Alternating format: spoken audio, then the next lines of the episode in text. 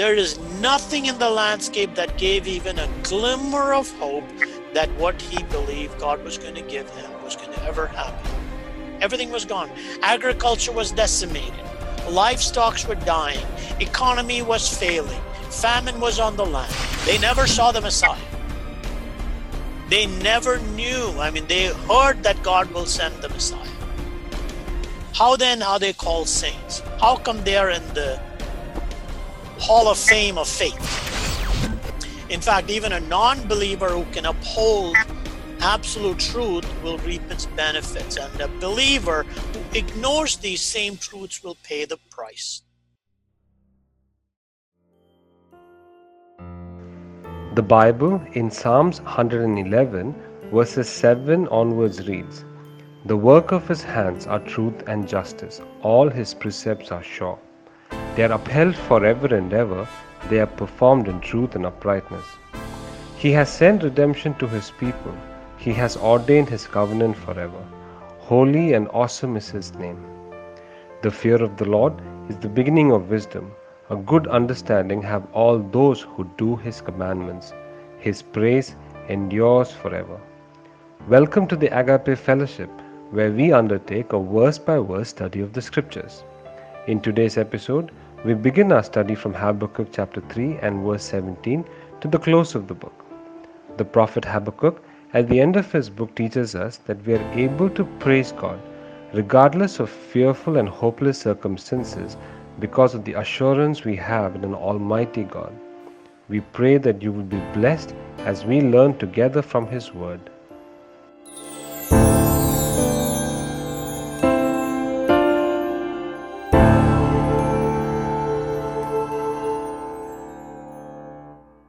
Habakkuk knew the history of his people and how at the right time God sent an anointed one to bring them out of the land of slavery and bondage. He's referring to I'm referring to the what he is recollecting in his poem is about the old land. While all of that was going, what was bothering him there? Habakkuk would have to by the way, before I say that, did you know how many years that Egypt or Israel was in, or the Israelite, the children of Israel were in Egypt? Anybody? 400. 430. 430. They were there for 430 years, of which 400 of them were tribulation. They were just, they were slaves for 400 years. So Habakkuk had to settle. This is what he had to settle in his mind. God's salvation was not going to be now, right this very minute. He was going to allow all of these things to play through.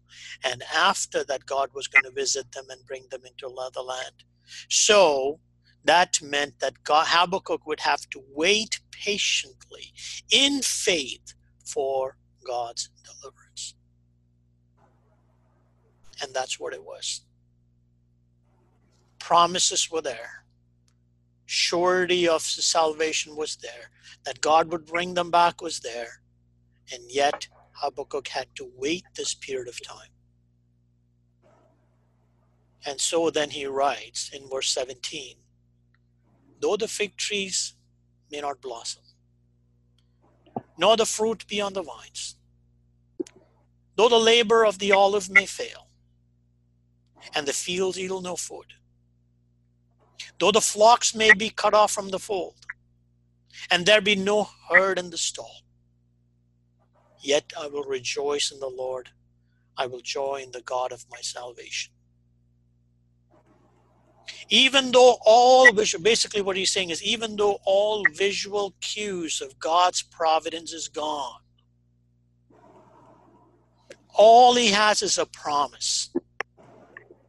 All he has is a promise no visual cues at all, a nation continuing to decline, destruction being foretold.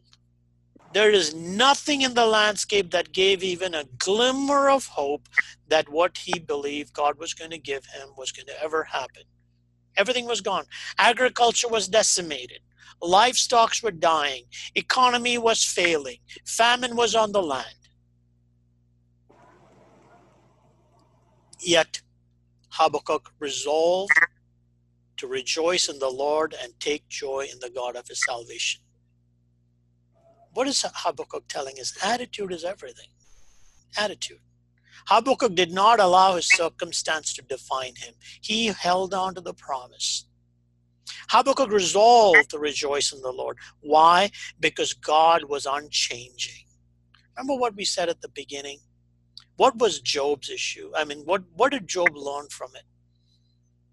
Was his unchanging, God's unchanging nature. There's no shadow of turning with God. No shadow of turning. His promises are eternal.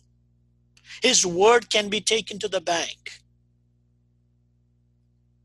Yet he allows things in the life, and examples are Joseph and Daniel and his buddies, and and so on. And so, attitude. What about Joseph? What about Daniel? What about Habakkuk? What about all the believers that gone through all of these things? You see, they held on to the promise. They held on to the promise, persevering through all of the gunk, knowing that this God who blessed them in the past, His word is eternal, He's an everlasting God, and He will save him tomorrow. This is the book of Hebrews if you read the book of Hebrews, it says they wandered in all over the places looking for a city whose whose maker was God. They, not having seen the promise, held on to it. And today, here we are in the same kind of a situation, so many ways. I mean, the application is unlimited. Our lives. When is God going to come to save us? When is God going to restore the kingdom? Will America return to righteousness? Will the world ever acknowledge God? What will happen to my family? What will happen? To, I mean, thousands and thousands and thousands of questions that each one of us asks. I could I couldn't count the number of questions that each one of us asks. If there are 25, 50 people, then whatever it is, the number of people times a thousand questions in each one of our lives. what made Joseph, what made Daniel, what made all of these people different? That's what we got to learn. If there's a takeaway from this thing, what is it that we've got that others does, don't have? Only the Christian has the hope of God's promise. Only the Christian. Even when it's the bleakest day on planet Earth, we are people of hope because our hope is not in something of our own, but it's in God's word. God, who has brought us to this day, will see us through. If God is eternal and God is true to this day, then He is going to be true tomorrow. And this is also not our home, Anil. This world is not that's, our actual home. Well, that's a different topic. Um, but um, yes, in the sense that we are from a different place. Um, Neil, wouldn't we say this too? Like what you were just saying about like what's different from us than Daniel, Joseph, um, m- many prominent characters, uh, you know, from the from the Old Testament. I don't know it's characters, um, but you know, important people. you know what I mean? I do. When we're under the new covenant, right? They didn't have, you know, the blood of Jesus after he died on the cross, right? Where they had to make sacrifices. We weren't guaranteed that that hope, accepting that free gift, accepting Jesus and going to heaven like we are, right? And that's the major difference too, right? No, there's no. That's not the issue here. Okay. That's not the issue at all. It's living in faith in God's promise of salvation. All of them, all of the Old Testament saints, they were called saints, and the book of Hebrews, chapter 11, is a book, a list of saints. Go back and read it. They all believed in God, that God was going to save them, and God's salvation was going to save them, and their faith was accounted to them for righteousness. They never saw the Messiah. They never knew. I mean, they heard that God will send the Messiah. How then are they called saints? How come they're in the Hall of Fame of faith? And that includes such wonderful characters as Rahab and uh, Abel, and um, you know the list. Enoch, of whom we know three verses. How come? They believed in God. And that's why in Hebrews it says, the just shall live by faith. We are going, we are coming up at a time, and this maybe this is the reason why God has put this in this book into our mind now. That we are empowered to go out there and spread the word, and each one of us, every one of us on the line, is required, mandatory, called by God, called of God, to go out and say, The just shall live by faith. A time is coming. Persecution may come, the nation may go into a deep decline, the world may go just dark. But Christians are not called to a hopeless life, but one that is hopeful and believing and trusting that God, who brought us this far, will take us through to the very end. Tribulation will come, as guaranteed as anything else. Tribulation will come. How do you go through tribulation? God's wrath is about to pour on Jerusalem. But God gave mercy in the midst of wrath. How are we going to encounter? How are we, as a body of Christ, going to shine brighter tomorrow? I understand that for some reason, many, many churches are now teaching from the word book of Habakkuk. I don't know why. Perhaps the Holy Spirit has spoken to many. Why is it?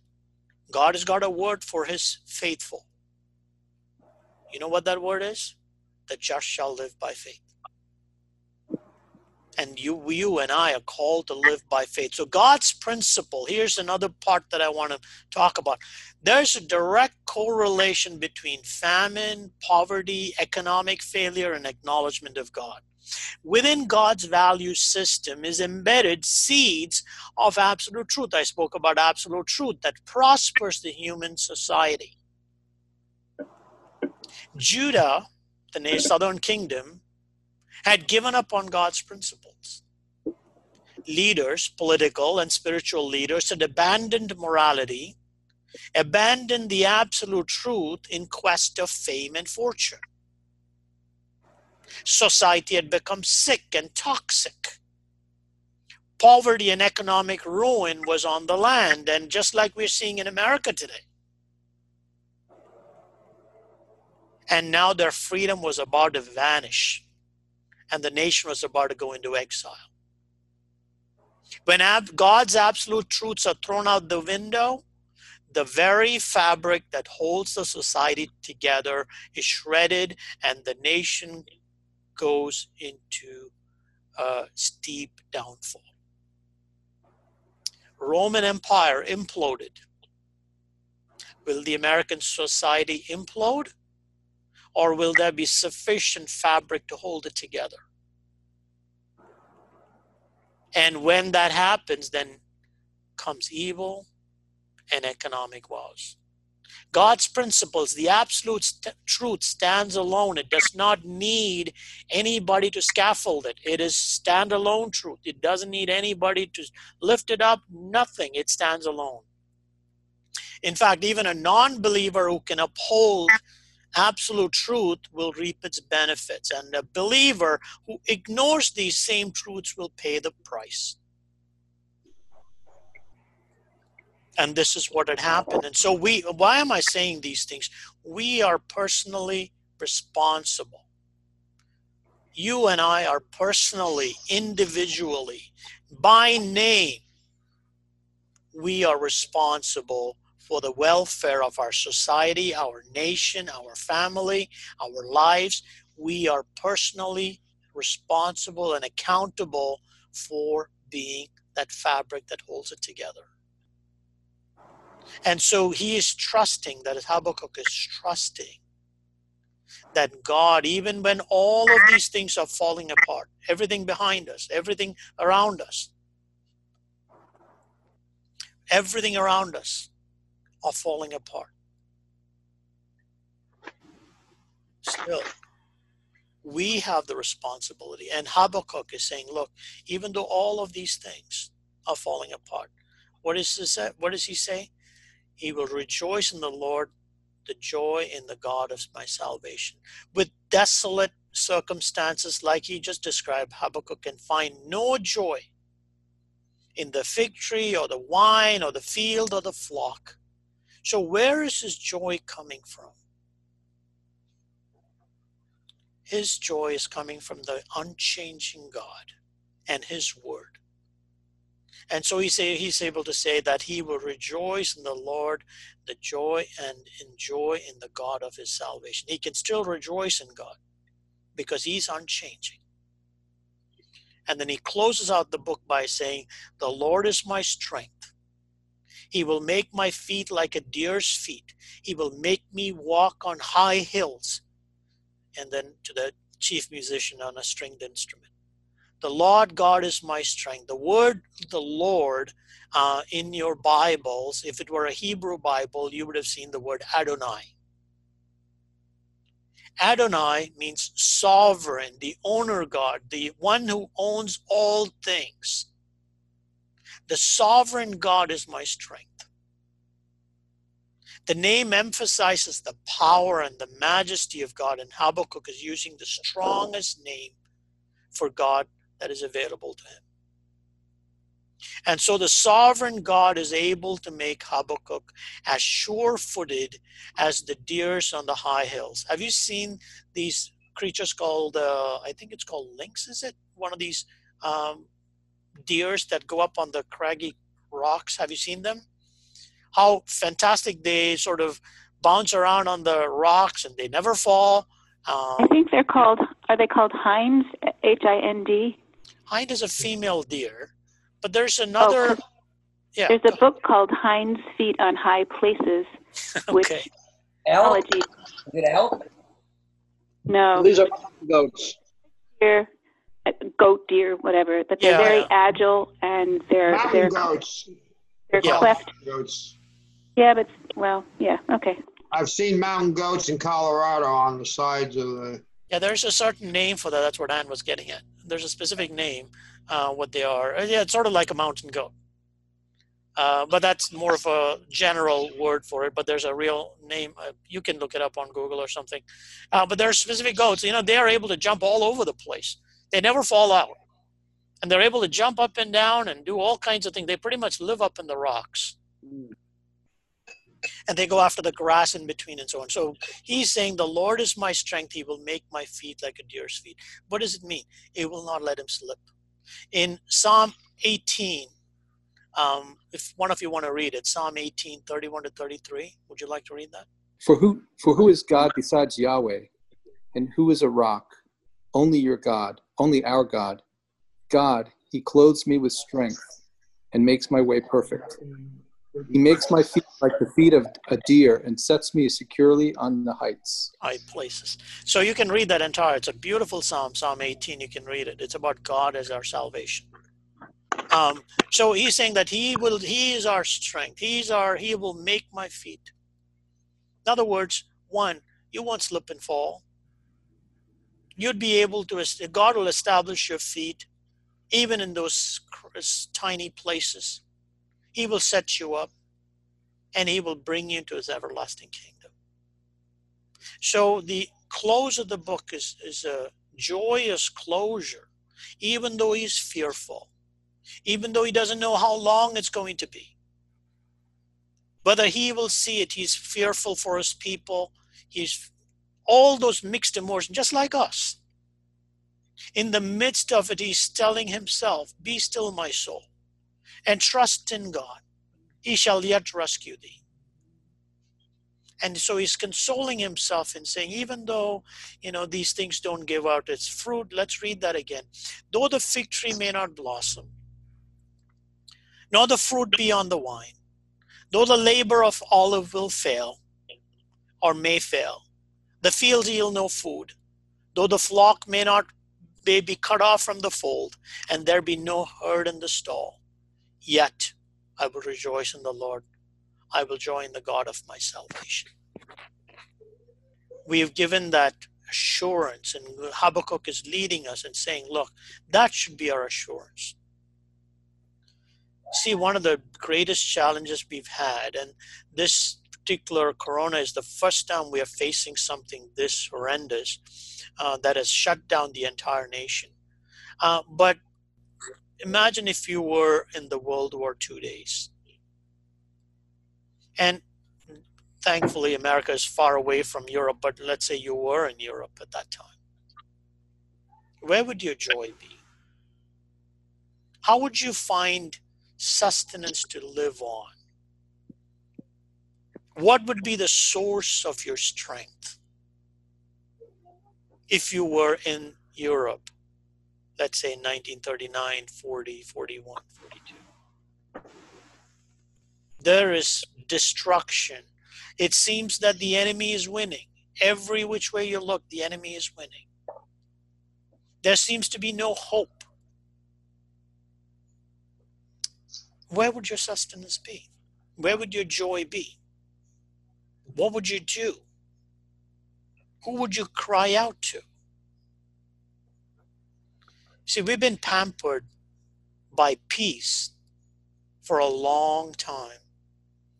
Generally peaceful world for a very long time. It's the first time in many generations that the entire world has come to a standstill. And we are reassessing everything our relationship with nations, our relationship with our churches, our relationship with family members. Everything is on the table now. And a, a total reassessment is required. And for the first time, we are called to consider where's our hope come from? And where will it go tomorrow? Habakkuk is a reminder to us that our call, our hope, is in the God of our salvation, whose word is unfailing. He is from eternal. His promises to you in the past that He's confirmed is still true to you today, even though we cannot see it nothing is visible, yet He's your strength, He's my strength.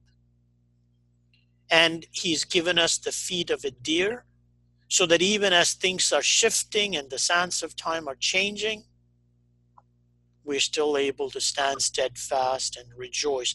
Notice the joy is not the same as happiness. Joy is different from I'm happy. I'm happy because I got a burger, but the moment I eat and get a stomach upset, now I'm no longer happy, I'm sad. Whereas in a in the case of joy, it's a state of mind. It's a fruit of the spirit. And that fruit of the spirit is what Christians are called to. There's coming a time perhaps when lights of the world will go dim and then it'll be up to you and I to keep that fabric together, to keep the light together, and each one on this call, each one on this line is has been given this order to be that light to the nation. Amen. With this installment, we conclude the study on the book of Habakkuk. Is it not amazing that we can have our hopes planted firmly in an everlasting God who redeems us because of his love for us and his great faithfulness? We pray that you are blessed by today's study. Join us next time as we study from the Gospel of Matthew in the New Testament and look at the life of Jesus. God bless you.